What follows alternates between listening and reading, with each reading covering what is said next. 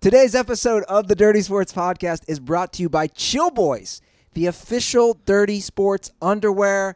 I just got a brand new pair of their soft bamboo boxers, Joe. I love the bamboo. It feels so nice on my balls. You just showed me these. Uh, this is this is their newest model. You pull them out, and they have they have like a netted undercarriage area. That's I mean the breathability of having a, a mesh netting under your undercarriage. It's uh it's exciting. Can't wait to try them on. So it's time to upgrade your undies, boys. Use discount code DIRTY20 at chillboys.com to save 20% on your first order. Once again, that's DIRTY20, D I R T Y 20, to save 20% over at chillboys.com. All right, Prano, let's start the show.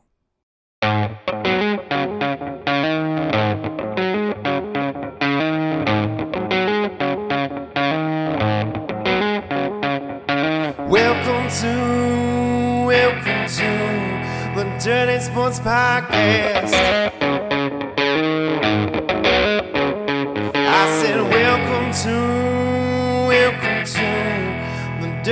Dirty Sports Podcast with Andy Ruther and Joe Prano. Welcome to, welcome to the Dirty Sports Podcast. Welcome to the Dirty Sports Podcast. I am your host, Andy Ruther, coming to you live from the Smut Studio in Venice Beach, California, with my co host, Joey No Chill Prano. Ciao, Andy. You going Italian today? Yeah, we got to mix it up. Yeah.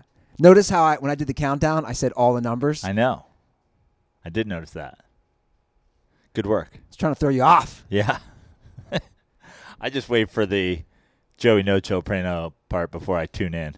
And then I just hit you with the hello and we're off and running. I'm excited for today's episode, Andy. A lot going on in sports, despite the fact that there are no sports. I know you're a big Korean baseball guy now, which is exciting for you. Yes. I didn't watch a single second of it. Um, but I know I know you've got that happening. This is also our last episode before you depart for the great Queen City of Cincinnati. Why is it the Queen City, Andy? That's a great question, and I don't know. I should know that. You should. Um, so I'm excited. I'm here. Got a got to have a cup of coffee over there. Got my Miller Lite shirt on. You've got your Miller Lite shirt on, which is exciting. It's such a soft and comfortable shirt. It That is, is. that is one. And I and you said wear wear a Miller Lite shirt today, and I had a feeling that that was the one you'd be wearing because it's so soft. And I was like, I wonder if Andy has other Miller Lite gear. So I was like, I'll let Andy rock that, and I'll bring my vintage tee. You didn't want to be matching? I didn't want to be matching. You don't like doing the matching stuff. I mean, it was fun when we were the Stash Brothers for a couple weeks, but you know, you don't Yeah. wanna, you don't want to overplay the same card. I gotcha. By the way, I might not ever come back. And look, that's uh, I, I want you to do whatever makes you happy. Okay, as long as I still keep getting that hot ad money. Yeah. I might just set up shop. Welcome to the Dirty Sports Podcast with Chad No Chill Cutter. Welcome to the Dirty Sports Podcast. I'm your host, Andy Ruther, with Walter Vincent Ruther. Coming to you live from Walt's basement with Walt's basement's namesake, Walt Ruther. what?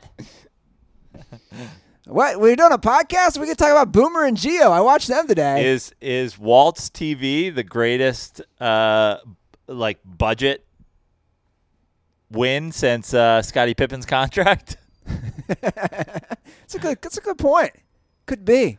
Yeah. I can't wait to take it for a little. Uh, little, Take it for a test drive. little test drive. What's going to be the first thing that you try on the TV? Because you know, my thing is like anytime I have a new place, new TV, new speakers, whatever, my move is always I need a, a baseline to like refer to. So I always watch Top Gun because I know exactly how Top Gun sounds in the theater. I know how Top Gun sounds on an 80s TV, a 90s TV, a 2000s TV, and now, you know, a 2020 TV.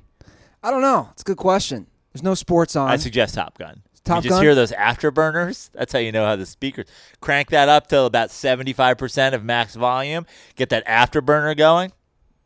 You'll know exactly how good that TV is. The problem is I can't enjoy it with anybody. My dad doesn't watch movies. Hey, kick it up to eighty. If those speakers are good, you can enjoy it with the whole neighborhood. Whole neighborhood will be going through the danger zone. Yeah. How often do you watch Top Gun? A year. Honestly, probably th- Once? no, more. Because there'll be a reason that inspires me to watch it once a year, and then there's just catching it. I've probably watched it one full time in 2020 already. Like I caught half the other day, and then I caught the other half Yeah. a couple weeks ago. I mean, the idea that I'm not going to watch it one more time in 2020 is crazy. Because here's the thing I'm definitely going to watch it before Top Gun 2 comes out, which has now been moved to Christmas. supposed to be summer. Coronavirus, I I don't want to say it's the biggest loss of the entire coronavirus, but it's pretty much the biggest loss the entire coronavirus. By the way, we have an update on why it's called Queen City. Shout out to Chris Vasiento in the YouTube Shout comment out to section. somebody with Wikipedia. An 1819 news article called Cincy the Queen of the West. Queen of the West. The I mean, I mean, in 1819 it was the West. yeah. That's how crazy things were. I- I- Welcome to the brave new world, the Western United States. We're gonna set up shop here and eat chili. I mean, again, the Reds played. First, we got to kill these natives. The Reds played in the Western Division Yeah, in baseball until 1994. we're gonna kill all these natives, chop them up, put them into a, some sort of stew. We'll call it chili. so fucked up, man. so wrong. You alluded to it earlier. I did watch opening day of the Korean Baseball League. I know a lot of people were excited about it. That was one of those things where it just like suddenly it hit the time. Was it on ESPN? Is that what the deal was? Yeah, basically, I feel like everybody like what I learned is that a lot of my a lot of people I follow on Twitter are ju- just have ESPN on, and then whatever comes on is like Yeah. they're in. so you know where you know why that's what happened to me. I turn on my TV, and the last actual cable thing I watched was The Last Dance.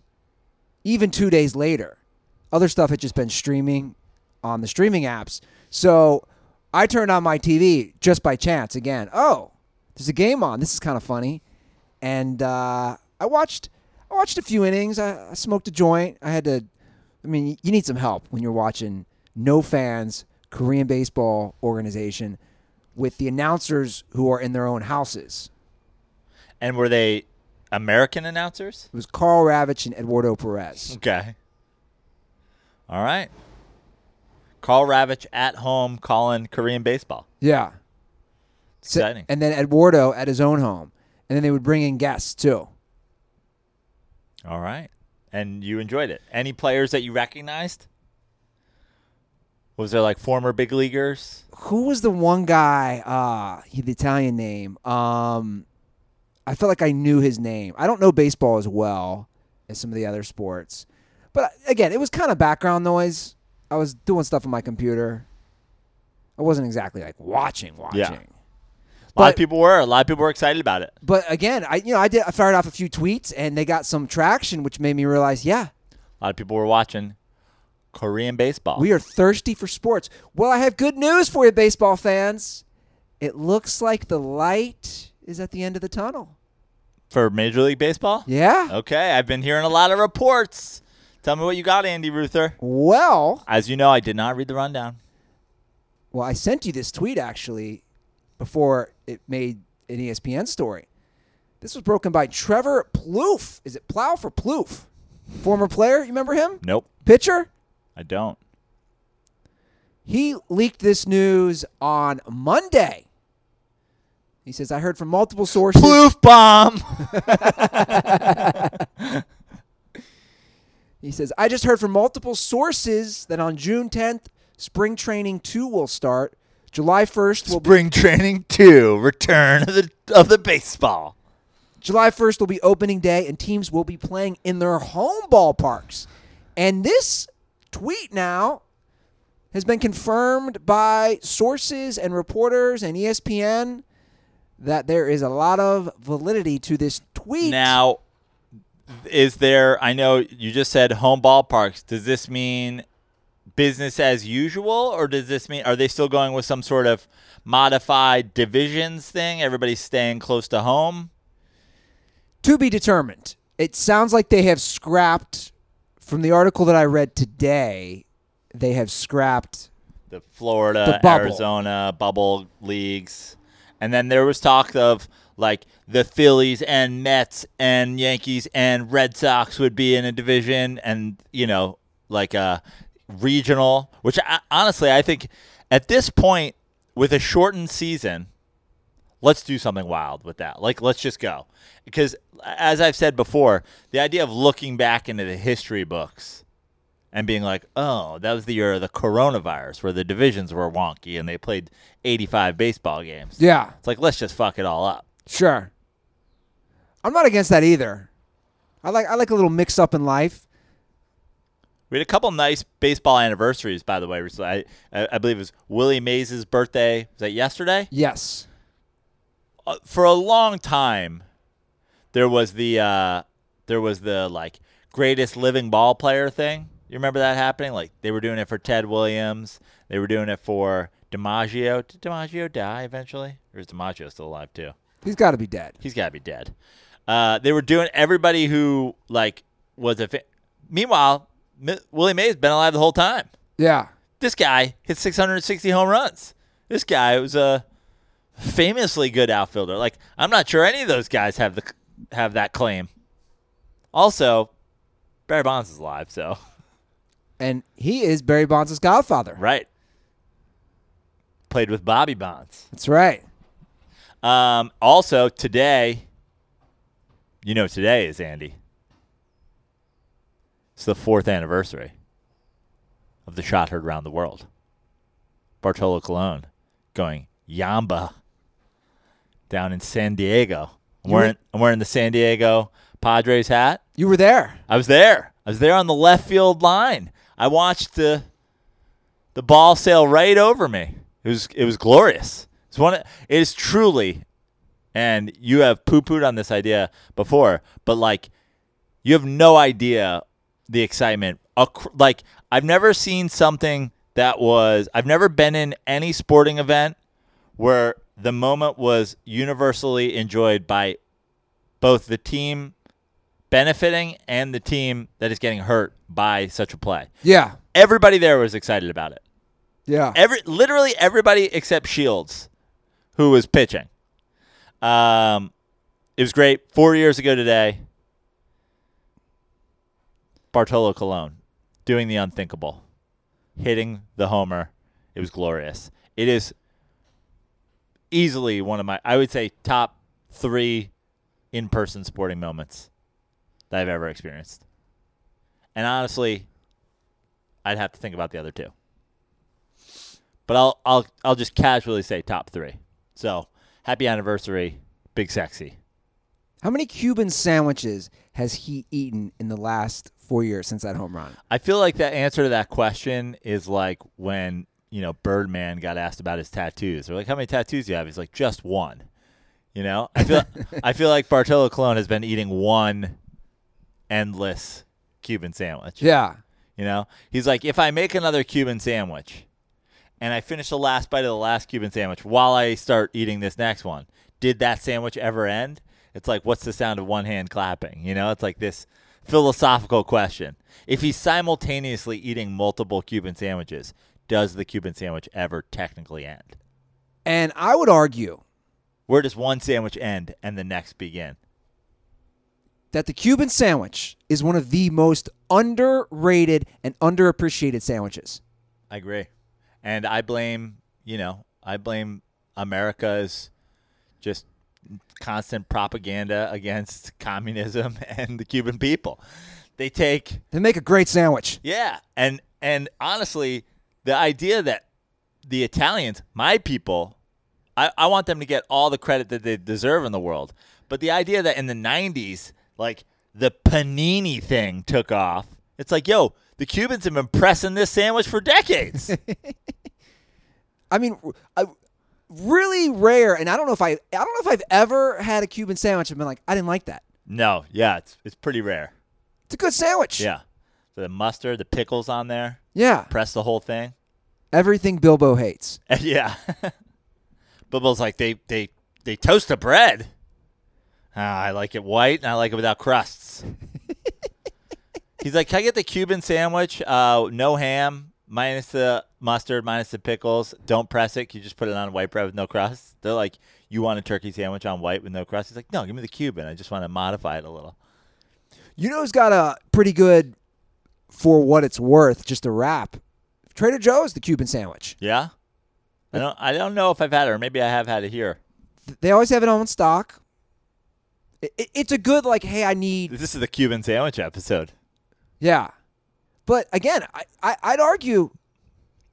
Actually, I don't think I've ever ordered a Cuban sandwich at a restaurant and not enjoyed it. More underrated, the Cuban sandwich or Horace Grant? Ooh, that's a good question. And a good segue, Joe Prano. Yeah, I know. That's what I was doing there. Serving it up. Just, Okay. gr- just Gretzkying you. Can we give Horace Grant some respect? I've been gi- giving Horace Grant respect for years. I have been giving Horace Grant respect since the 90s. I was tipping my hat as a young Knicks fan because Horace Grant essentially was the kryptonite to the Knicks Charles Oakley. And as good as Horace Grant was and as good as Oakley were, they would essentially in those great Knicks uh, Bulls series play to a stalemate. Maybe one game goes to Grant, maybe one game goes to Oakley, but like the fact that they were just canceling each other out in the series. Charles Oakley was the Knicks' second best player, like all around yeah. mo- second most important. To have Horace Grant come in and you know basically cancel him out in those series, that was everything. Yeah. So I knew I was well aware of how good Horace Grant was. I'm also, as much as I'm a Michael Jordan truther, I am a Horace Grant truther because there are again so many, just like I, these aren't. This is not an opinion. This is just how it happened. Horace Grant leaves the Bulls, goes to the Magic. Magic beat the Bulls with Michael Jordan in six games. They carry Horace Grant off the court. Michael Jordan and Scottie Pippen know and realize that they have been undone by losing Horace Grant to the Magic, which is why they go out and get their heated rival, their arch nemesis, bad boy enforcer, Dennis Rodman, to come in and replace the rebounding and defense of Horace Grant. Now, I'm not saying Horace Grant is Dennis Rodman. No. Dennis Rodman spectacularly better than Horace Grant at doing what Horace Grant does best, which is why when they replaced Horace Grant with Dennis Rodman, they won 72 games. But the fact of the matter is, Bulls minus Horace Grant, not a championship team, especially when they have to go up against Horace Grant on the Magic. That's just factual information. This is this is facts only, as Andy would say. What what I'm learning Also, Horace Grant, All Star. I- I, was gonna say what I'm learning is is people just they just they just they're liars and they're brainwashed. Like guys, this isn't to me when we're critiquing this and the angle that I try to look at it from producing this show, it's not about dissing Jordan, but it's about acknowledging people who Joe and I see are disrespected. Even I told him this today. Even as a kid, as a young, diehard Michael Jordan slurper and Bulls fan, I knew how important Horace Grant was to the Bulls, and the numbers don't lie. I'll just read them real quick, and there are three titles. This is Horace Grant's points and rebounds per game 12.8, 8.4, 14.2, 10, 13.2, 5. And then when Jordan left, it jumped up to 15 rebound. I'm sorry, 15 points and 11 rebounds. Like we're, talking about a double double machine who also was blocking shots. I- I just th- this notion that Horace Grant wasn't important like Joe said, is just a lie. which is uh, for a number of reasons. One, the goggles. People didn't want people. People just love to trash the goggles. Agreed. And then also Michael Jordan himself, which you you know the reason I segued into this because you have a story about it. But again, last episodes of The Last Dance, they started to plant the seeds. There was beef, and this is the reason that the Magic, when they beat Michael Jordan and the Chicago Bulls in six games, no home court advantage involved, three games at home and three games away. It was the reason that the Magic hoisted Horace Grant onto their shoulders and carried him off the court. Shaq was the most dominant player in that series. Scott, uh, Penny Hardaway, obviously the second most important player. Horace Grant played the exact same role for that Magic team as he did for the Bulls team. But the reason his teammates hoisted them him onto their shoulders and carried him off the court was because of the evil, disgraceful, disrespectful atrocities that the Chicago Bulls organization and specifically Michael Jordan put Horace Grant through during his time at the Chicago Bulls when he was as big a part of the championship run as, you know, basically anybody. I like the comp that you said a few weeks ago of Jason, Lo- uh, not Jason Love, Kevin Love on those Cavs teams is very comparable to Horace Grant. He's number three to Horace Grant on those Bulls teams. And the reason we're bringing this up, a story came out yesterday, which again, And honestly, if you want to be like, yes, Kevin Love was a star because he was a high draft pick and scored a bunch of points and averaged a bunch of like meaningless stats on a Timberwolves team before he gets moved to the Cavs. But if you want to be realistic, yes, Kevin Love plays great defense on Steph at the end of that finals. Horace Grant, a ridiculously better defender, Sure. than Kevin Love. Agreed. So a story came out yesterday which doesn't make the national news. This is again, guys, this narrative that giant media Follow cor- the money. corporations, exactly like ESPN, they don't want to print this stuff. Well, why would the ESPN want to print it when they're doing a whole Jordan slurping Exactly. ten part series? So this is the story. Sam Smith, who wrote the Jordan Rules, Yes. went on a radio show yesterday and revealed this wild bombshell that he said players would come to me over the years and they would say that Michael Jordan took Horace Grant's food away from him on a plane because Horace had a bad game. Michael Jordan would tell the stewardesses, don't feed him, he doesn't deserve to eat. And Sam Smith went on to say, they would tell me this stuff and they'd say, Why don't you write about this? And I would say, I'm not going to write about it unless I can quote you. So players in the Bulls would tell him this, and he said, I'm not going to use generic league sources. Because that as a reporter, he's Yeah. right. Yeah. You can't just print this stuff without attributing the quote to somebody. Yeah. I mean, he's not Broussard, for Ex- God's sake. Exactly. so he goes on League this. sources tell me.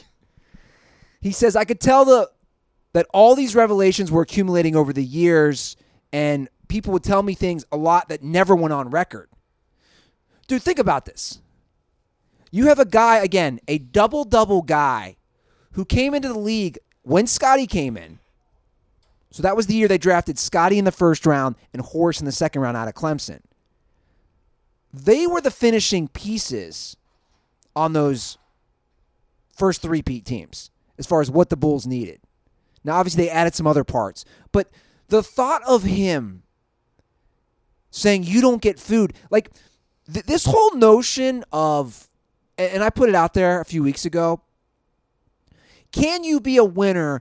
Can you be successful without being a dick? And I've grappled with this because there is a psychological game, right? Is Michael playing a psychological game with his teammates? You know who I've thought of since then? Is, is Magic Johnson. Liked, always smiling, always happy. Won five titles. Teammates liked him.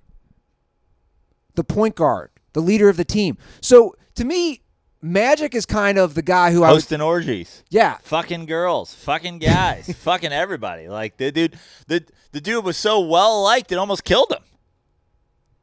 So to me, he is that example of, yeah, Everybody loves Magic Johnson. I don't know anybody who doesn't like Magic Johnson. Why would you not like Magic Johnson? Everybody liked him, and he won five titles. So this notion that we've created as fans, as media, no, you need to be a dick to win. It's just not true. How about Shaq? Five, five, four- five, four titles. Four right? titles. Three, with- three with the, uh, three with the Lakers, carrying Kobe Bryant on his back. I mean, three, three titles, while literally like he's so nice, he's carrying dudes on his back for titles. He's literally got guys in his pocket. He's like, sit right here, little guy, and then and then obviously goes, always well liked. Everybody thinks Shaq's a good time. How about Dirk? Dirk gets a championship. No one has anything bad to say about Dirk. There's pictures of Dirk literally like taking food from other from other passengers on the plane and giving double meals to his teammates. He's out drunk.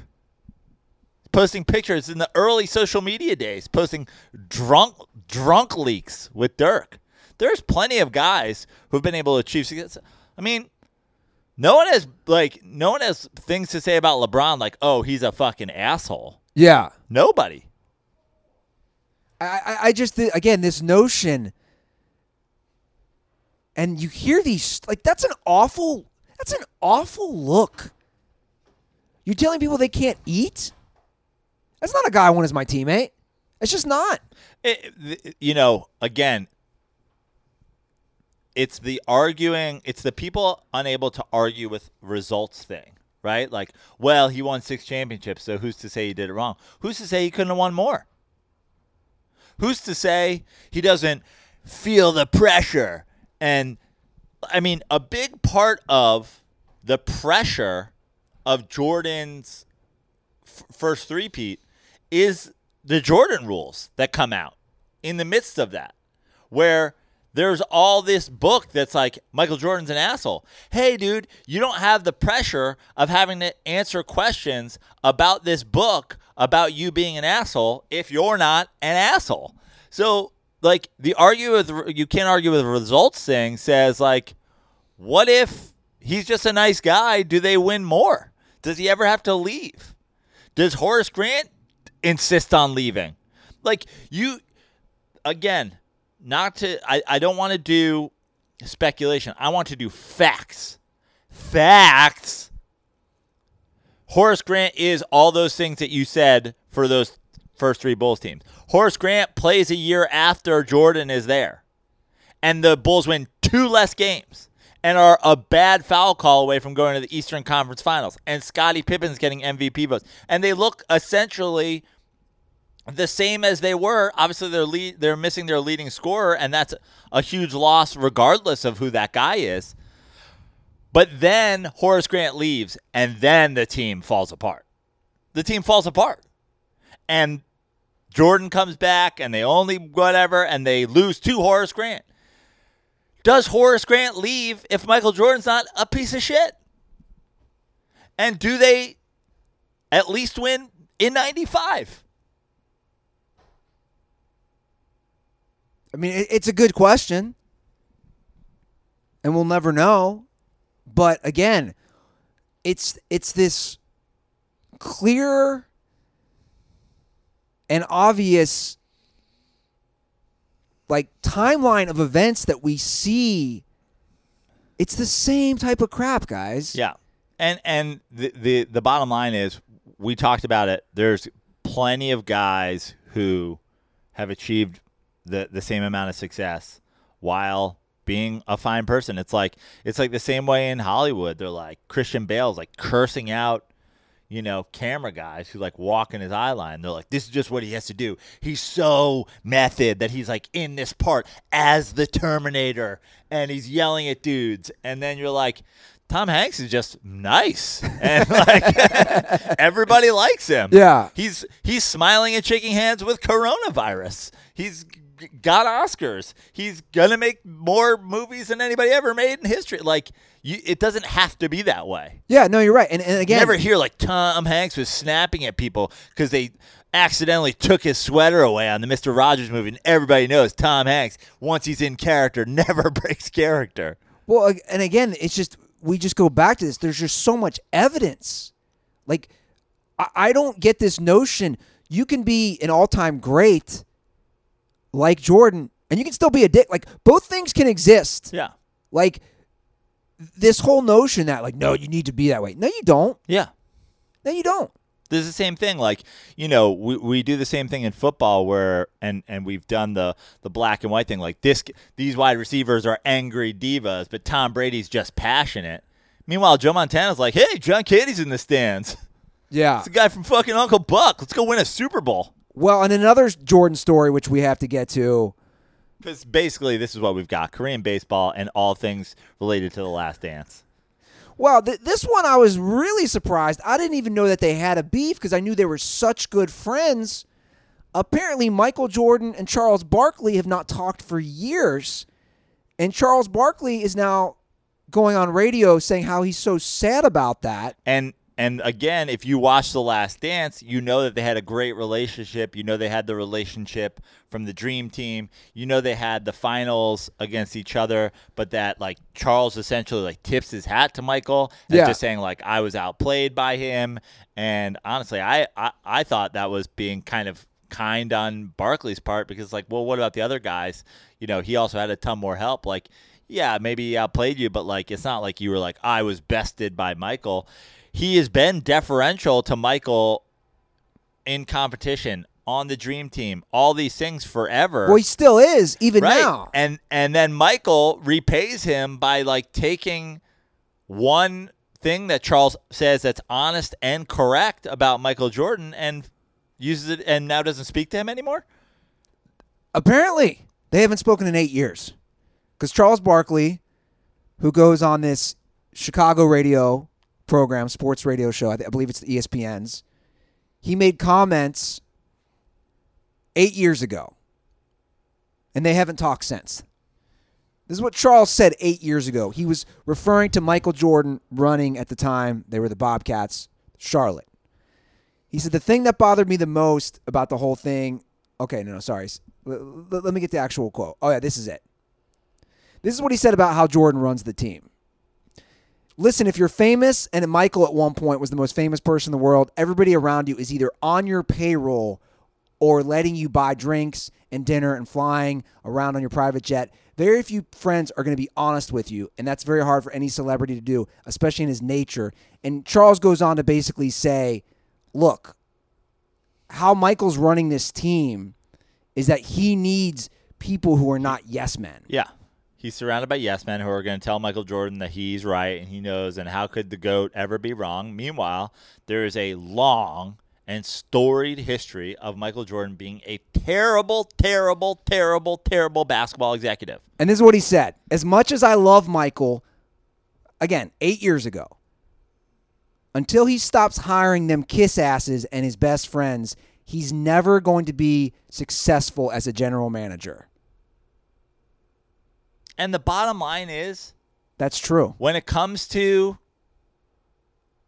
coaches and executives and people, and this goes across all sports, the guys who make the best post player coaches, GMs, or whatever, they're guys who achieved because the the brain they had was as good, if not better, than the physical skills they had. It tends to be that the guys who were just freaks of nature don't go on to be the best because they didn't have to learn the game. They got by on talent. Now, of course, there's guys, and we've seen LeBron, for example, being able to recount every single thing that happened in a basketball game. But even LeBron James at 15 years old, you're never going to know what it takes to motivate and to coach the last guy on the bench of a team when you were always the first guy on the team. I mean, look at the Steve Kerrs and the Mike D'Antonis and the Rick Carlisles and the Pat Rileys and the Phil Jacksons. None of these guys were MVPs of the league. Yeah. And and then you look at the Magic Johnsons and the Michael Jordans and the Patrick Ewings and the, like there is a long history of guys who were great in the league turning out to be debacles as coaches and as executives. And so like it's not really necessarily Michael Jordan's fault, but at the same time like dude, step back. You're not good at this. I said the other day, I'm not sure Murder Hornets aren't them getting revenge for what Michael did to their franchise. I, I'm not sure that they didn't s- decide to band together and say enough is enough. Yeah. Our franchise has been run into the ground. We need revenge. Well, I just, you know, I like Charles Barkley. You like him. We don't necessarily have to agree with everything he says, and we don't. But it's it really sucks when you hear. I especially don't now, knowing that thi- now that this story is revealed, now his all-time rankings make a lot more sense. Well, Charles is trying to get back into Mike's poker games. Well, he said this about Michael Jordan. The guy was like a brother to me for 20 something years. At least 20 something years. And I do feel sadness. But to me, he's still the greatest player ever. So he says that. I wish him nothing but the best, but there's nothing I can do about it. And he goes on to say, he's got my number. He can call me. And he goes So- on to say also, he's still got Jordan the GOAT. And when he gives his rankings, he's always got LeBron seven. It's like, dude, he, he'll let you back in the poker game eventually. This isn't the way to do it. So you said one bad thing that you got to stop hiring kiss asses or you're never going to be successful. And that one thing, I mean, what are we talking about here? He Horace Grant let Charles Oakley hit an 11 footer, and he didn't. He wasn't allowed to eat on the team planes. Star, when you starve prisoners, that's like an act of war. It's a war crime. We're surprised he doesn't talk to Barkley anymore. He wasn't giving Horace Grant sustenance. Horace Grant was on his team. I mean, it's wild. There's the other story, and look, it's it's a it's a, a distant bronze to this, but Craig Hodges is now on the record as saying Mike is Mike's keeping him out of the last dance for numerous reasons, including that Michael doesn't like that Craig Hodges was the true like player master of the triangle because he played with Tex Winter at Long Beach State. And he basically doesn't want to be able, like, doesn't want to give Craig Hodges the ability to talk about that. Um, and also that Craig Hodges like wore a dashiki to the White House and suggested to Michael Jordan that they boycott the NBA Finals for because of the Rodney King riots. And Michael Jordan was like, "Yo, don't fuck with my bag." And so he he doesn't want Craig Hodges have anything to do with the Last Dance, which again. The Last Dance is just propaganda. Like the idea that some guys are just totally missing from this, or or or muzzled in it. It's like just know exactly what you're watching. just, just be guys. m- Uh, uh, Craig Hodges was the starting point guard on their championship team. just be aware in anything you watch in life. Again, the angle, the spin, where it's coming from. Like the fact that 99% of the people watching The Last Dance don't realize it's co-produced by Michael Jordan's very own production company. It's comical. And the amount of dumb people. Again, this isn't about shitting on Jordan. It's about It's just about the truth. Just setting the record straight. Just everybody knows. Here's all the information. and giving credit where credit. Guy's a monster. He is. He's the one. He hasn't talked to Charles Barkley for eight years because Charles Barkley goes, "Hey, you you suck at being a, an executive." Facts are facts. Look at the Charlotte Bobcats slash Hornets. have been a train wreck. are this isn't a joke. If you look at the the rebirth of the Bobcats, right? Not the Char- not the original Charlotte Hornets. The Bobcats expansion team, which then becomes the Charlotte Hornets, right? Is the worst team in professional sports history by winning percentage. Yeah. It's a fact. The end.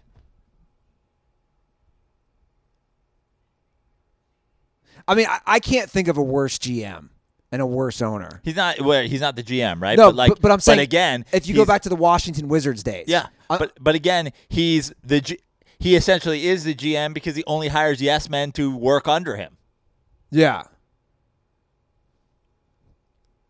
And, and nobody, again, nobody's asking him these questions. Nobody's the, the fact that this Horace Grant story is not even a big story says it all. No major news outlets are covering this. This is nowhere near any of them. I mean, can you imagine? Guys, can you imagine if a news story leaked that Larry Bird was like, "Hey Danny Ainge, you're not you're not eating on this flight because you didn't hit the shot against the Lakers." Yeah, You'd be like, "Larry Bird's a dick. yeah. He's not letting Danny Ainge eat." The one thing about Mike, I'll give him. I mean, again, great player, one of the best all time. But the one other thing we're gonna have to give him is uh, him and those Bulls. Fans of Miller Lite, Joe. A lot of people tagging me in the Michael Jordan screenshot from The Last Dance saying this must upset you that you know the guy you hate so much drinks Miller Lite. To which I have responded to each and every one of them, absolutely not. Just like Miller Lite themselves tweeted from their Twitter account, which has been dormant for so long, and then they they arrive back on the scene to say this: goats drink Miller Lite. It is it is not a diss to say the former greatest basketball player of all time, the former greatest basketball player to ever walk the earth, drank Miller Lite. Not a surprise to me. Yeah. Not a surprise. Goats drink Miller Lite. That's right. LeBron probably drinks Miller Lite.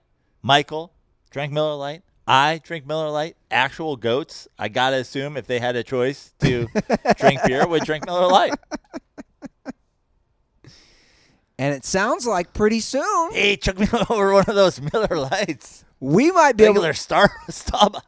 we might be able to drink Miller Lites at a live sports event. How good does that sound? Andy, that is that's truly it where, war- where I've dialed back my dreams at this point. Does that warm your heart? Warms my heart and and chills my heart at the same time with that cold pilsner flowing down through my through my bones. That's right, guys. Miller Lite, the original light beer. While you're home, enjoy a classic available for delivery today. Celebrate responsibly. Miller Brewing Company, Milwaukee, Wisconsin. 96 calories and 3.2 carbs per 12 ounces. And I am very excited at the thought of Miller Lite and baseball. I think it's going to happen, Can't wait. I, right? ca- I cannot wait. And football, by the way, drops their new schedules today. I know. Already some leaks happening. Yeah. I've heard Saints Vikings Christmas Day, which is a Friday. They're taking over Friday. Friday night lights. Got some NFL news. Got some. we'll- We'll lead off with the actual league news. They have gone back to no pass interference reversal calls. That will no longer be an option. What like this this is Yeah, I'm to try not to get super angry. Let's just th- this is peak NFL, peak Goodell, peak disastrous. They have an awful awful awful situation, a despicable number of blown pass interference calls. They have a terrible PR situation where multiple fan bases are upset that they have had games fraudulently taken from them by missed pass interference calls. So the NFL does what they do best. They they make a move that is just a PR spin and they add that well, now pass interference is going to be reviewable. Problem solved, right? No, because then you go to a season where the refs refuse to change pass interference calls. So now this is just a rule in place, and it's so bad and so not used and so despicably instituted in the NFL season that they- then remove it the next year under the cover of darkness. And it's like, oh yeah, there's not going to be pass interference anymore. And by the time coronavirus is over, no one will even remember this story. And it's just so ridiculous and so dumb when the answer is so obvious.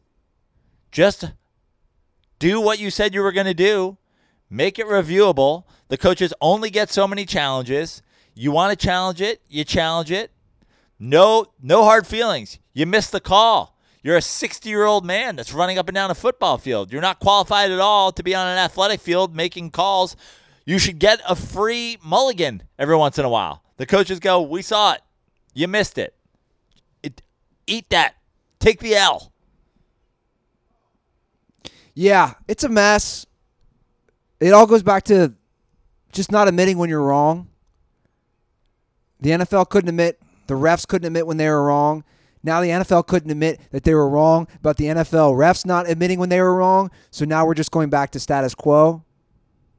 After 1 year. Classic NFL. So so so poorly done.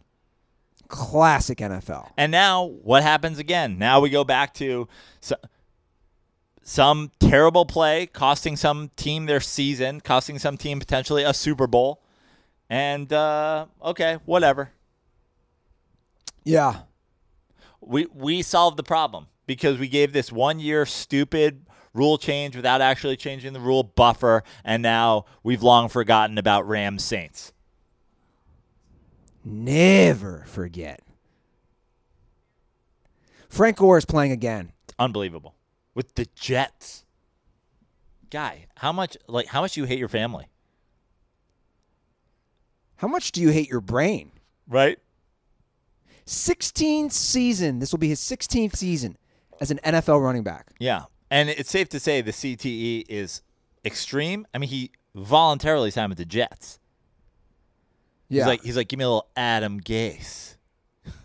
you want to hear something crazy? Frank Gore is entering his 16th NFL season. His son is entering his first season as a college football player at Southern Miss. Does Frank Gore try to last a couple more years and do the LeBron, Bronny James thing, where like the Ken Griffey Senior, Ken Griffey, like is Frank Gore trying to share a backfield with his son? Maybe. He's like, you you won't, I won't remember you in four years, but I want to know that we played together. This isn't something I'll ever remember, but I want to live it in the moment. Like I respect that he's been able to stay on the field this long as a running back. Look, we already see guys like Gurley who are basically a shell of themselves from just a couple years ago. Even his teammate Le'Veon Bell had an awful year last year. I mean, Frank Gore, like never, like really, just like exceptional, exceptional. he had 10 1,000 yard rushing seasons. Yeah, though. but but just like consistently good eh, for this long is is remarkable. It- it's like unheard I mean, of. it's remarkable that he plays in the NFL for 16 years and doesn't have a traumatic injury that causes him to leave. Like I'm sitting here, I get up in the morning now, I have arthritis when I get out of bed. Like the idea that Frank Gore is playing 16 years in the NFL is crazy. it's nuts. It's nuts. Third all time in the rush. He's, he's without a doubt a Hall of Famer. Yeah, yeah. You can't you can't not be a Hall of Famer. Yeah. for j- just the longevity purposes. his Hall of Fame speech will well I have a few things about his Hall of Fame speech. One, will he be coherently able to speak at that point? Right. Five, six years removed from when he retires. He'll probably stumble a few times. And my second question, will he be able to remember any of his actually playing career? No. Not 10 years from now. But also, fun fact about Frank Gore, during those 10 1,000 yard seasons, supposedly, uh, when they when he didn't have big games, he would starve his offensive line. He wouldn't let them eat. Really? Yeah, wouldn't let them eat. Just a just a winner. Just a just had that killer instinct. And by that I mean literally killer instinct. He was trying to starve people to death. he had the instinct on how to kill, which is of course to remove sustenance from someone's diet. Yeah. E- easiest way to kill them. Yeah. By the way, I haven't even thought about this. Should I play the Andy Ruther remake of Like Mike? Yeah. It's so bad. It's so bad, it's good. If it were good, it wouldn't be good. It's so bad. So bad. I'm, I'm going to have to play this. My favorite part about this is how the music, whenever you sing, the music drops out as if it's Horace Grant on the 95 Bulls. It just disappears. Yeah. So as we know, guys, uh, like Mike was one of the famous Michael Jordan commercials from the '90s. Gatorade. Such a it really is a catchy tune. I remember singing it all the time as a kid. So I decided to remake it, and shout out to Charlie Ryan, who helped helped me and made a video. I provided the awful audio and the awful lyrics, but it made me laugh. And by the way, I made this during the Korean baseball game, so that's that's what was going on in my head. And uh, this is the Andy Ruther remake of Like Mike.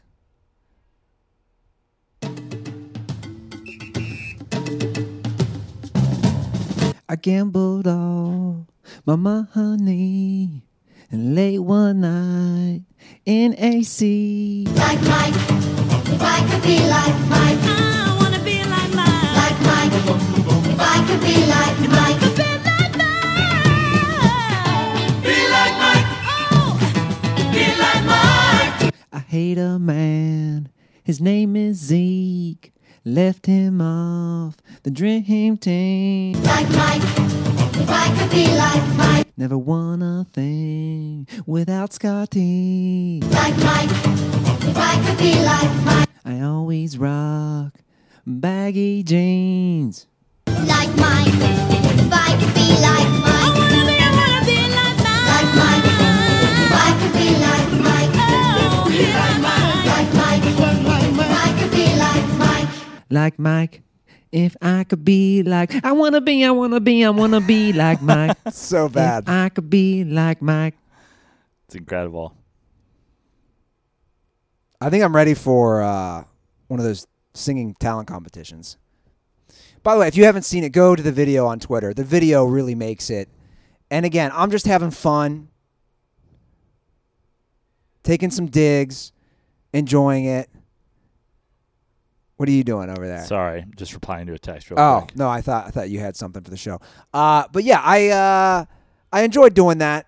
Got to have fun with it.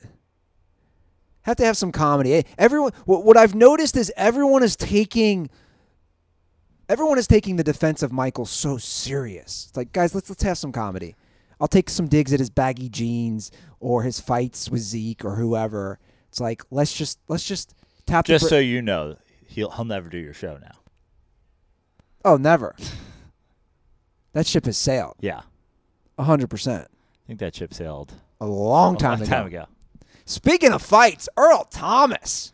Wow, wow. I mean, when you read this TMZ article, I'm I, I don't want to defend him, you know, cheating on his wife with a bunch of hoes at an Airbnb with his brother or whatever. Like that's a whole other thing. But it does sound like, in terms of the domestic violence portion of this, his wife showed up with a gun. So like anything, A loaded gun yeah, that she had pointed at him. yeah, because she took the clip out, but didn't realize that there was a cart, you know, a, one in the chamber, and uh, so anything that happened physically, like he was disarming his wife. Yeah. So there's that, but she's obviously a lunatic, and then he's like, he's hooking up with his brother and a bunch of chicks. Well, no, he's hooking up with. He's having like an orgy, but his brother's involved. And look, you and I both have a bunch of like we have brothers. I mean, not a family affair. No. Not trying to have an orgy with my brother. No. And a bunch of chicks at an Airbnb. No. So I guess And then she like rallied like a crew of girlfriends to show up with her. That's wild too. Yeah. So the story, which this happened April 13th, and TMZ broke it last night. And he jumped on social media pre the story breaking to just like get out in front of it. And ask for this prayers. yeah. And he's like, you can live your best life and stuff like this still happens. Like, I don't think cheating on your wife at an Airbnb and an orgy with your brother's like, quote unquote, living your best life. I don't think that's what the Dalai Lama would call living your best life. But So they had a fight. This is the full story. They had a fight, Joe. And then he left with his brother.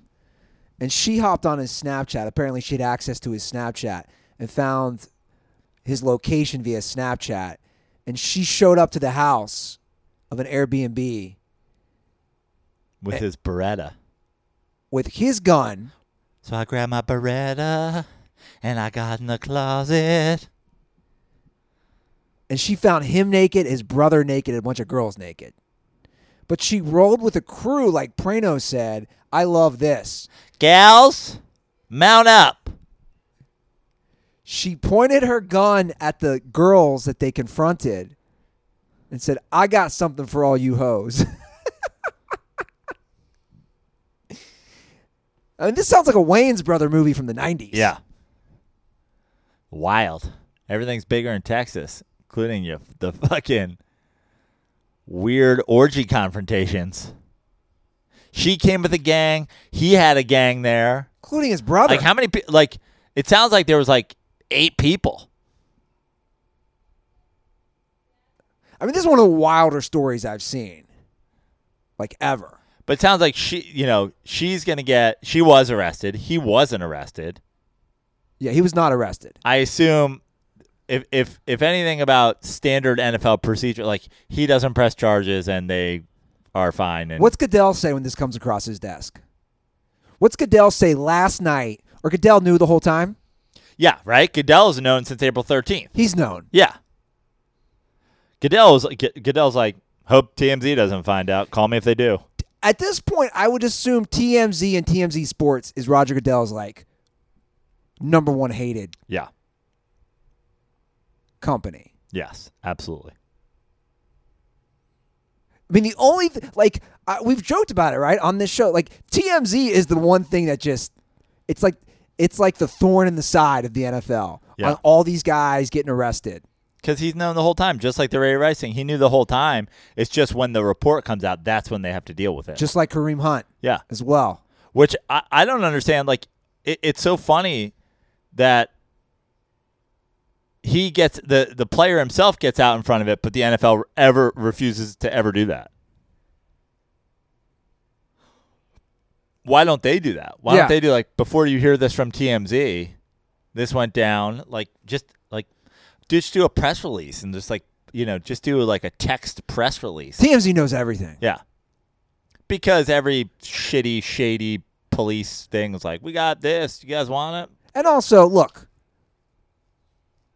Robert Littal, friend of the show, Yeah. owner of Black Sports Online, he's on TMZ Sports on TV now. He's got like I know even just from texting him and knowing him the last like year and a half, the guy's got connections. He knows everything. Like you're not gonna get anything by these guys. Yeah. He one of those one of those chicks, you know, in the crew. They're gonna be on TMZ like t- the second it happens. Yeah. They're like, did anybody get video of that? Are we gonna be bigger on World Star? They're like, we didn't have video. Shit. You think you think Roger Goodell does anything? Or the Ravens do anything? I mean, honestly, again, I I don't want to speak out of turn. Because he didn't commit a crime. Uh, look again we don't have video of the thing like who it's a wild story but it does sound like anything like i understand that he was cheating and that's bad you know Sure. but your wife showing up with a gun threatening you holding a gun a foot from your head and threatening these girls that you were with whatever actions you take in that and it doesn't even sound like he like knocked her out or anything but even if he did any actions you take in that situation are completely justified you're you know saving your life. yeah. So uh, it sounds like he's going to be okay. Yeah. If the details of the story remain as what we know now, Yeah. seems like he's going to be okay. What do those Airbnb reviews look like? Right?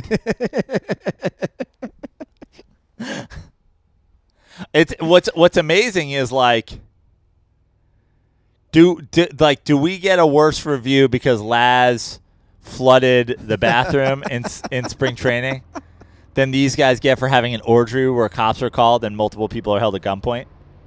Because like the Airbnb sounds like it's probably fine. I'll be honest. This is probably good news because Airbnb, I don't know if anybody's following, is taking a massive hit because of COVID 19. yeah. Like, Airbnb is one of those companies that is taking a huge L. I think this is good news for them. Just all, no such thing as bad press. Bro, if I know there's a possibility that I can have orgies, Did you, did you not know that this was a possibility? I didn't know. I didn't know orgies at Airbnbs was a thing. Yeah. Now I know. Now you know. Who knows? Maybe I'll show up to an Airbnb and Earl Thomas and his brother will be there. Like, you want you want to have an orgy? So you seem like the kind of guy who would be invited to a Thomas Brothers orgy. I might accept it. How close Sure. am I? How close am I to them? Well, you are a Russell Wilson slurper, so I don't know if that puts you on his good side or his bad side. Well, fun fact: Russell Wilson attended their wedding. Like, you know, how Russell Wilson had beefs. Apparently, him and Thomas were cool though. Right. They- they That's were- what I'm saying. I don't know if that puts you on his good side or his bad side because then also Thomas leaves and and is flipping off the Seahawks because he's not getting paid because your boy's taking all the money and and throwing his defense under the bus. So oh no. The question is whether or not at this point he still remains on. So I think that's really going to be the They, thing that they they were very chummy when they played last year. that's going to be the thing, the real thing that determines it. Yeah, I, I think they're good friends still. They were very chummy when they played last year and exchanging jerseys and hugging and talking. See, Russell Wilson's not Michael Jordan. Right. You could you could do something wrong or wrong him and he's not going to hold a grudge against you. I hate to bring it back to Jordan. And by do something wrong, you mean win him a Super Bowl. I want to stop. I want to know. I want to know where Jordan's grudges lie. He's got grudges with everybody. Like, does he have grudges with the mailman? Like, like where are his grudges? Like the actual guy who delivers his mail or Yeah. Karl Malone? I I think he has beef with Karl Malone. safe to say. I think he has beef with both. yeah. He has he has beef with the guy who delivers his mail because he reminds him of Karl Malone. He's like, you know what? I don't, don't even come to my house. Put it in a PO box. I'll send my assistant to get it. I don't want a mailman anywhere near me. They're like, you you beat him twice in the finals. Why do you have beef? He's like, I just don't like anybody that delivers. I don't even want FedEx here. Oh my god. We need a new Jordan rules. Yeah. Start talking, people. Uh, I want to hear. The, I hear these stories Again, Dancing in the Dark, the true story behind the Chicago Bulls' last dance. Yeah.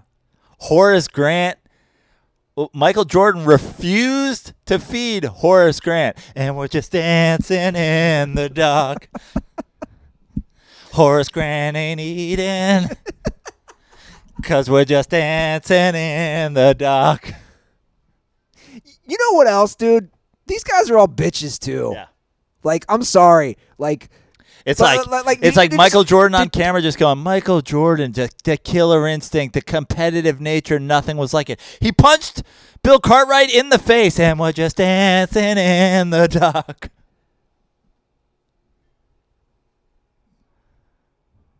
I mean, Steve Kerr now says he's not proud of his scuffle with Jordan. That's what I'm saying. They're all cucks. Yeah.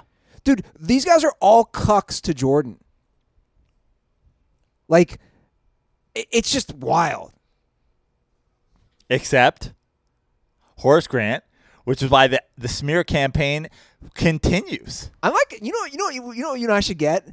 A Horace Grant Magic jersey? I was or a Horace Grant Bulls jersey. I'm And- saying we get that Horace Grant Magic jersey we hanging on the wall as a reminder that Michael Jordan returned for the 95 season. He played 21 games prior to the series against the Magic. Enough with this Michael Jordan did was like some shell of himself. he averaged 31 points a game in that series. He had a higher again, the facts only. He had a higher shooting percentage, more minutes played, more points per game, more rebounds per game, more assists per game, more steals per game, more blocks per game that season than in the next season when they went 72 and 10 and won the championships. In the playoffs, he averaged more everything than he did in the playoffs the next year.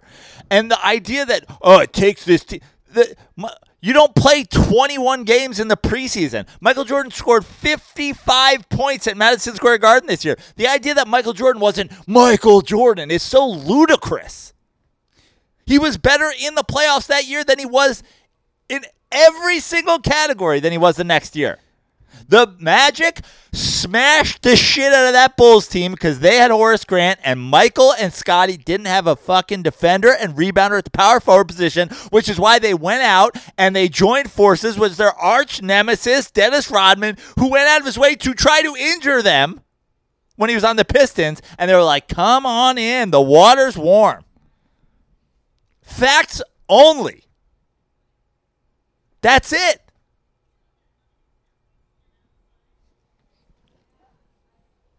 I needed that. We need a Horace Grant Magic jersey. I'm gonna get some fucking white goggles. That's what I'm gonna get. I was just gonna say, can I wear goggles? yeah, let's get some of those white Horace Grant goggles. For whenever we'll put them on for whenever we do our Dancing in the Dark Last Dance Truth or issue like segments. Uh, you want to get us some calls? Wrap it up with some calls. let's do it. Dirtball calls. Love it. Oh, 310 359 8365 is the hotline. We got some calls today. Uh, let's start off with our guy, John Smith.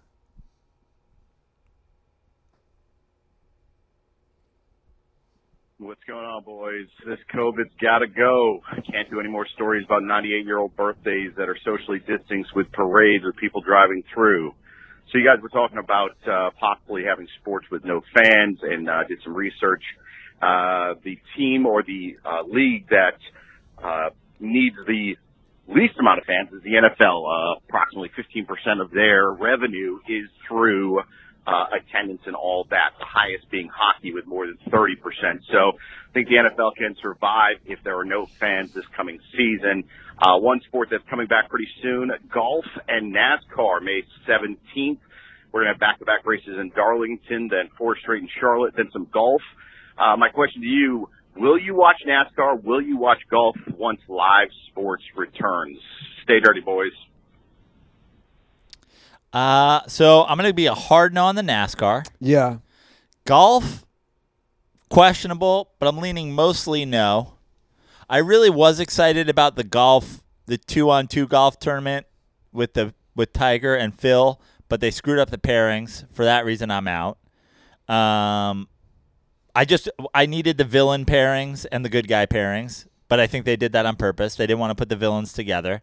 They wanted it to be on equal footing. So they've paired Peyton Manning with villain Tiger Woods, and they've paired, you know, uh, Phil Mickelson with villain Tom Brady. So I won't watch that. I mean, look, I'll, sometimes I watch golf just because it's enjoyable to have on in the background when there's nothing else on. But I, and I also will put it on. It's got good sleepy time vibes. It's like a white noise machine. But I can't imagine myself sitting down and watching a golf tournament in any like serious manner for any long period of time. I will not watch it seriously. Again, I will be back home. My dad is an avid golf watcher. I will enjoy some father son bonding and talking about whatever we're talking. You know, like I'll watch it with my dad for sure, but on my own, no. Yeah. I just, I'm looking forward to playing golf again, yeah. but I'm not looking forward to watching golf. And NASCAR, no. But I appreciate Smith. I really like those those stats as far as what leagues Yeah, that's great. need fans. And that's interesting that only 15% of the revenue from NFL, which obviously that's lower than I even thought. And I and I figured that obviously the TV contracts were the main source of income, but that's a great fifteen stat. percent is even lower than I thought. Yeah. I agree.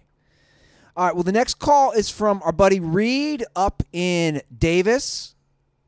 And uh he you- here's why, here's why I like Reed. Well, first of all, we met Reed last year at Santa Cruz, the Crow's Nest. And by the way, Reed, I, I want to give you a shout out because you you had given me a pack of joints of pre-rolled joints, and for some reason, I put them somewhere in my cabinet, and I found them like two weeks ago, and they were still fresh and they're still good.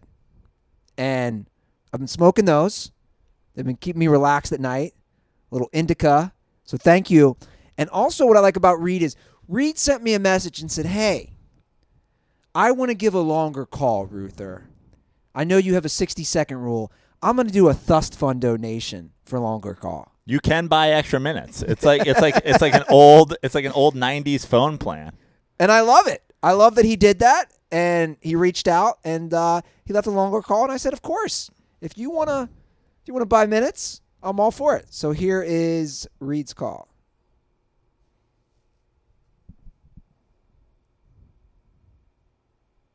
Hey, Joe and Andy. It's your boy Reed from Davis.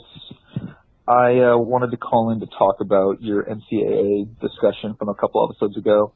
I think Joe's overall point that the NCAA wins is correct. I mean, they, they get to keep all, pretty much all their power uh, over the players and the structure of college sports. So basically, they're you know still a juggernaut in that sense. Uh, but I think Andy's point that more players will get more money, more exposure, that sort of thing, uh, to, you know, market themselves. I think players won't tend to group up at the highest level. I mean, they'll still go to the highest level. Like, why would you not go to Kentucky, to Duke, to North Carolina, to Syracuse, to wherever? But instead of grouping up like they do now, maybe other programs, high level D1 programs, you know, your uh, from like private schools, you know, your Gonzagas, your Butlers, or you know, like UCLA, I'm not that's private school, but UCLA. You know, just big programs. They could afford to buy a couple players too. So I feel like instead of you know the usual Kentucky class that has you know four of the top 25 recruits, and you know only might only get like two because those like third and fourth guys will be going to other schools because they get more money, more exposure for the, potentially for their careers. Just my thoughts. And uh, quickly, CT called in in the episode you guys did about Robert Kraft, saying you guys should pretend that you're coming, that you're uh, reporting on a pa- uh, an event in the past, like say the Malice in the Palace, and you guys pretend like you just heard about it. Uh, so instead, how about you pretend that you went to events that that didn't happen that were supposed to happen this year, missed in the pandemic? Uh, might be interesting to see where it goes. Uh, love the show and uh, stay dirty, boys. Oh, and stay safe out there.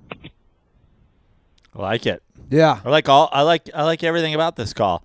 Um, I still like the theoretical college thing. Still, to me, is like, you know, if you look at sports, I mean, just look at it this way. Basically, we now know that guys are going to be able to um, make money on themselves, and so the idea that you know, oh, we're going to spread it around. We'll go to UCLA. It's like look at how look at sports agencies. There's like five major ones. You know what I mean? All the big guys are going to go to all the things because there's going to be a practice in place. But again, it's just to me more the fear is that the more of now the way the way Calipari says, "Look, I can get you drafted." Once we have a couple of these schools in place that say, "Look at what we're able to provide for players that make a little money on the side," I, I just stick with the rich get richer. Does that mean the UCLA's like a school that is has historic basketball prowess in a major market isn't going to benefit from this? Sure. But again, what I think this does is it just decimates the mid-major thing. Well, I, uh, there's going to be caps, by the way, on what they can earn. I think. Sure. So on, the, on the record.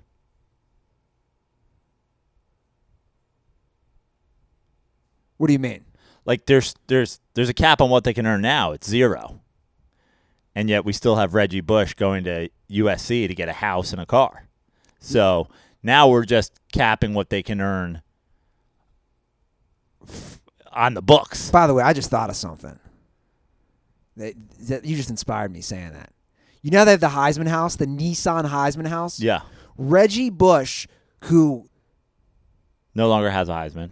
no longer has a Heisman, who had to give it back because of the corrupt NCAA.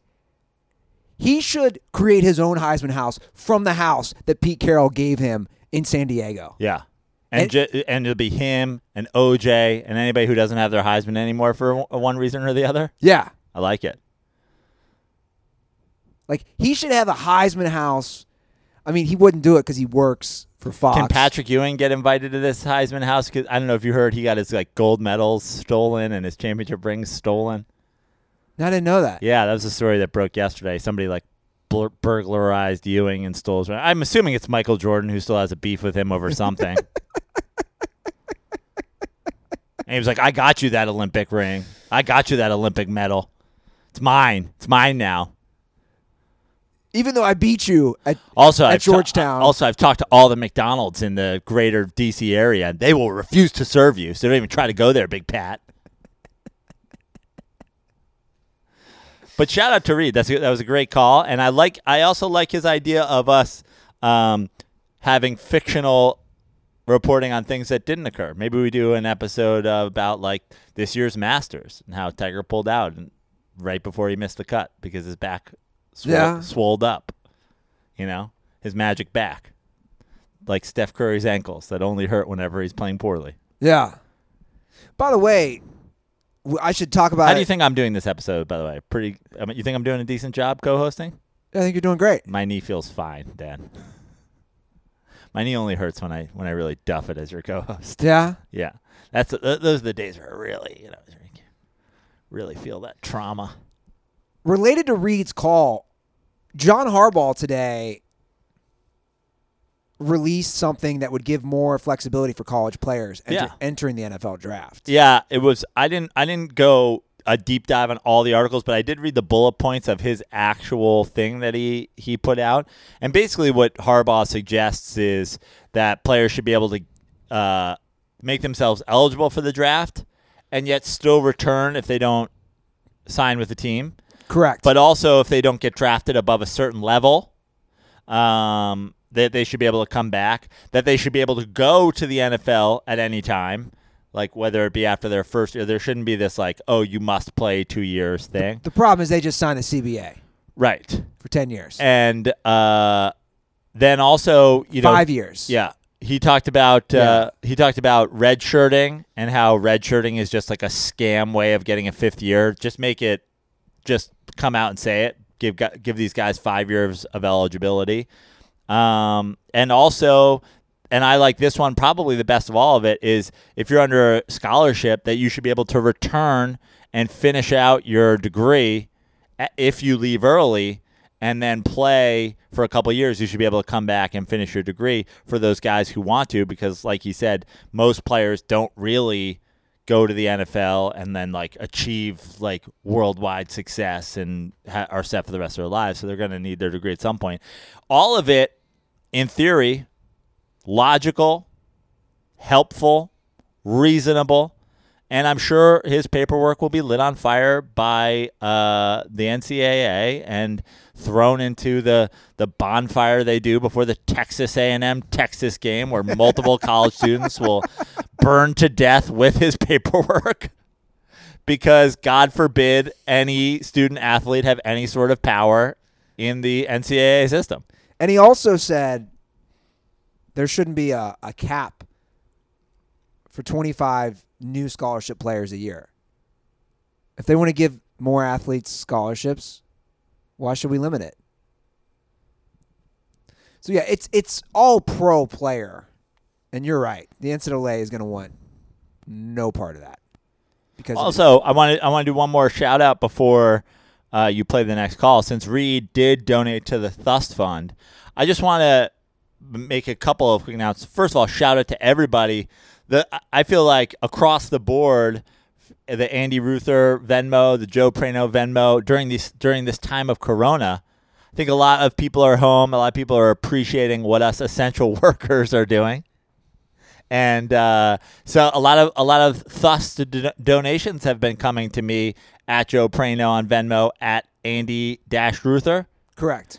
Um, have been coming through. So shout out to everybody. I try to like, I try to heart and reply to everybody who's donated uh, to me on Venmo because I truly do appreciate each and every one from a dollar to five, whatever the number is you guys give. Thank it all, you. It all goes to you know usually Miller Lite. Not gonna lie, um, it, it usually goes to that. But like in this time of Corona, when a lot of things are shut down, we really do appreciate that you guys are appreciating what we're doing here and putting on the show still twice a week.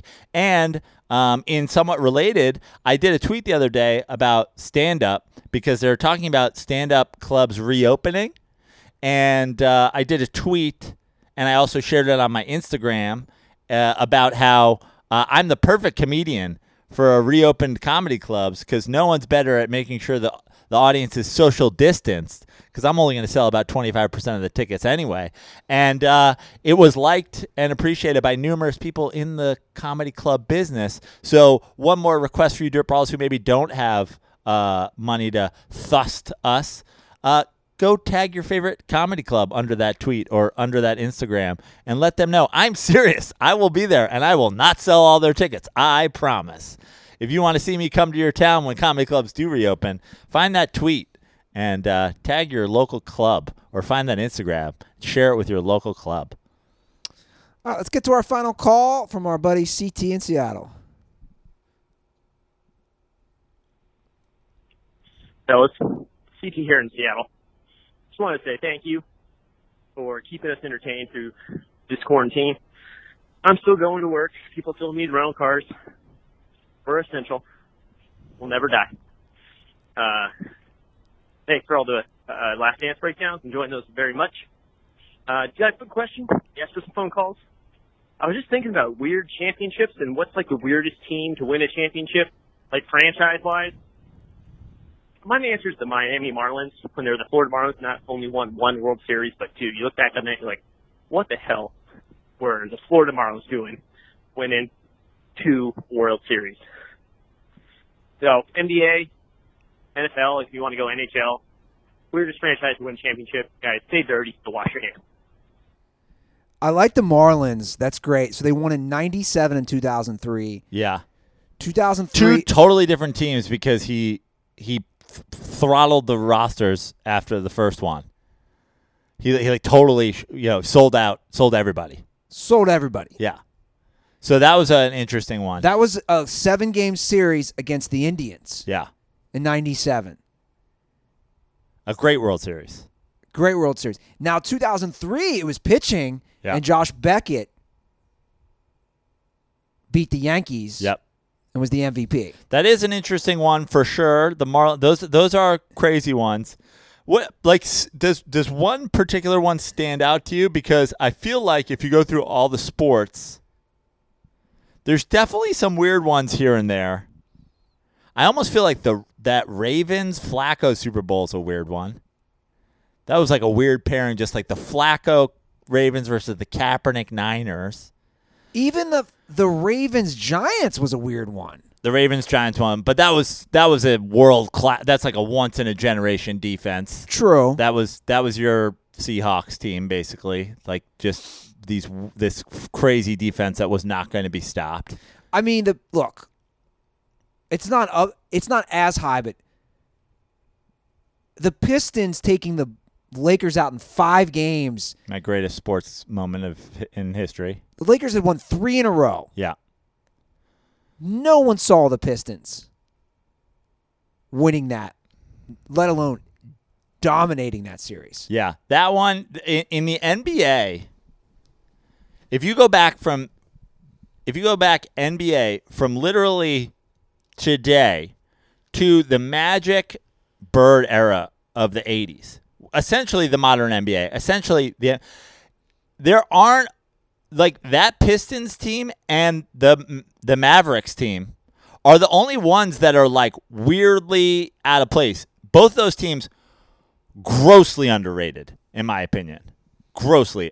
I mean, I've talked about it many times on this show uh, that the the greatest gambling moments of my life occurred in betting on that Pistons team when they got Rasheed, when they acquired Rasheed and betting on them and doubling down on them prior to the playoffs because they were a great defensive team with a Hall of Fame coach. They had Chauncey Billups, who was Mr. Big Shot. They had all the pieces. They had tons of, and then they add Rasheed Wallace, who is uh, underrated as an NBA player in general. So obviously, I was not surprised, um, and and also I'm not surprised it was just one because that's just kind of what that team had in them. Um, and then that Mavericks team underrated as shit. Like I just saw uh, somebody the other day who whose sports takes I appreciate was like Dirk won a championship with nobody. I'm like, are you on drugs? Like that team. uh, I mean, Jason Kidd's gonna be in the Hall of Fame. I mean, you got Marion, you got Terry, you got like, Chandler. Chan- Chandler is a defensive player of the year, like the next year, like when he leaves and goes to the Knicks. Uh, that team was loaded. It was just loaded with like the best kind of role guys. Not to mention wing defenders for days. They had just like they had guys like DeShawn Stevenson, just like just guys that they could throw at the Heat wing players and and Wade and and uh, LeBron. So that team grossly underrated. But those are the two teams. If you go through it, that really there wasn't a multiple championship thing, right? Aren't those the two one-off teams? From the NBA? Yeah. since the since the bird. I mean, even the Rockets got two. The Lakers obviously have their two runs. The Heat have their two, and they have the one earlier with Wade and Shaq. The Spurs have all theirs. The Bulls have all theirs those are the two like lone standouts. Um, baseball's got a couple, but like the Marlins might be the weirdest. Well, I, feel like we're missing some on baseball. I feel like baseball will will do the. Mm, I mean that Phillies I was, team. I was thinking of that Phillies Ray series. Yeah but the Phillies have another World Series appearance in that run. True. The Marlins have two separate teams win six years apart. The Diamondbacks is kind of a weird one off there, but again, that was like that was a pitching a Schilling Randy Johnson situation. Yeah. The Marlins was always funny because they would get nobody in the stadium and then they make it to the World Series and they were still playing in the football stadium Yeah, and they'd put 65,000 people in there. yeah. I remember one of those games. I was with my buddy down in Arkansas. He's from Arkansas. We went down to visit University of Arkansas. We went down for a uh, Arkansas Florida football game, and I was so drunk. Like I went to the campus bars in Fayetteville, Arkansas, and we got lit after one of the games after we had watched the the Yankees Marlins, and I remember I remember some girl was like, "You're not a, you're not around from here. Where are you from?" And I don't even know why I said it. I lied and said Los Angeles. So this is 2003. Wow, look at you It's crazy. seeing the future. It's crazy because I said I, I said I live in Los Angeles, She's like, "Where are you from?" He's like, "Savage Town." and I remember sh- like she was like, "Ooh, L.A." And then my buddy's friend goes, "He ain't from L.A. He's from Ohio." And I was like, "This motherfucker!" and instantly, I was just an asshole. Like that girl's like, "You lied to me." And uh, I like yeah. how this all happened on the set of My Name Is Earl. well, you, he wasn't from there down there. He ain't never been to Los Angeles. It's all happened at a bar and uh, on the set of Dukes of Hazzard. he ain't never even been to Los Angeles. This guy over here. Come on now. You know what else I remember about that trip, Prano? We got so drunk before and during and after the Arkansas Florida game. And uh, this is when Arkansas's quarterback was Matt. Do you remember Matt Jones? Yep. Who then became a wide receiver. Yeah. Then he fell into his love of cocaine. Yeah. I got so drunk, I fell asleep, and basically one of the nights, like w- basically slept through going out, and I woke up, and I'll never forget. Unfaithful was on HBO, and I remember just being like, "Yo, Diane Lane is just getting railed." Like you seen that movie? Yeah. Scene after scene, and I was like, I was like so into her, like I was like, oh, she's like so milf hot, and uh, I always remember that. But uh, YouTube comment section has a good one from Stanga. The 2002 Angels. Yeah. That's Now- a great one. Now I was in Spain, Yeah. so I basically missed The that. Rally Monkey. That's what he said. Yeah, the rally monkey is that is a weird one. The Scioscia and and it leads to this. It leads to Scioscia being a manager until this season. Yeah. Hotline. And also, why did they abandon the rally monkey? It got him a championship.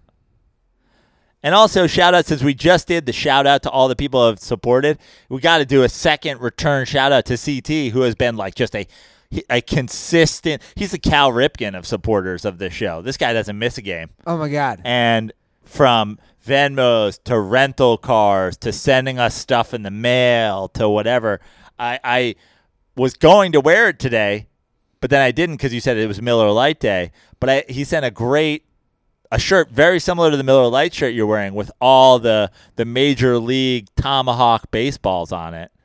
Uh, I was mean- gonna wear that. I'll just say it. Like, I feel like I was. Yeah, I know what you're gonna say. I feel like, uh, like Mitch pulled like a real Maverick Cougar, or a Maverick, uh, a Maverick uh, Goose, and slid into Cougar's spot because of the like the hail mary of coming from Australia to Amarillo. I feel like he slid into what, what a, a spot that we had carved on the Hall of Fame wall wall for CT, and now because of the process, there is a delay. But I feel like CT is just cougaring the uh, you know the, the the boat here. Just he needs a place to land. Oh, he's a Hall of Famer. Yeah, he's a Hall of Famer. He's just he Hands just, down. He just needs a place to to bring that in. Anybody see a aircraft carrier around here? I mean, CT's been with us forever. Yeah, Like you said, all the things he's done for the show, all the loyal support. I mean, he he's without a doubt a Hall of Famer. yeah, We'll have to make it official here soon. yeah. But your time is coming, CT. Anybody see a Hall of Fame carrier around here? The hotline is 310 359 8365. Give us a call. And Monday, we'll be back with you and Lachlan Patterson. That's correct. And the next Thursday is a dirtball call episode, which we've already recorded. And is available on YouTube Correct. already. So if you don't want to wait, you can watch it on YouTube. Otherwise, the audio version of that will be out in all places where podcasts are sold. Correct. And then I'm moving Joe back to Cincinnati with me. We, we have we have more than enough room in Walt's house. Sounds like a real Watson brothers or uh, Thomas brothers. I always want to say Earl Watson. All right, that's the show. You plugging anything? At Joe Prano on Instagram, at Joe Prano on Venmo. Thanks for all the support on both. Go find that tweet and tag your favorite, or Instagram and tag your favorite comedy club. All right, guys. Stay safe. Get some fresh air though, at time to time. Like don't just stay in your house all the time. Get some fresh air. Stay safe, but stay fresh. And uh, enjoy your weekend and most importantly, stay dirty.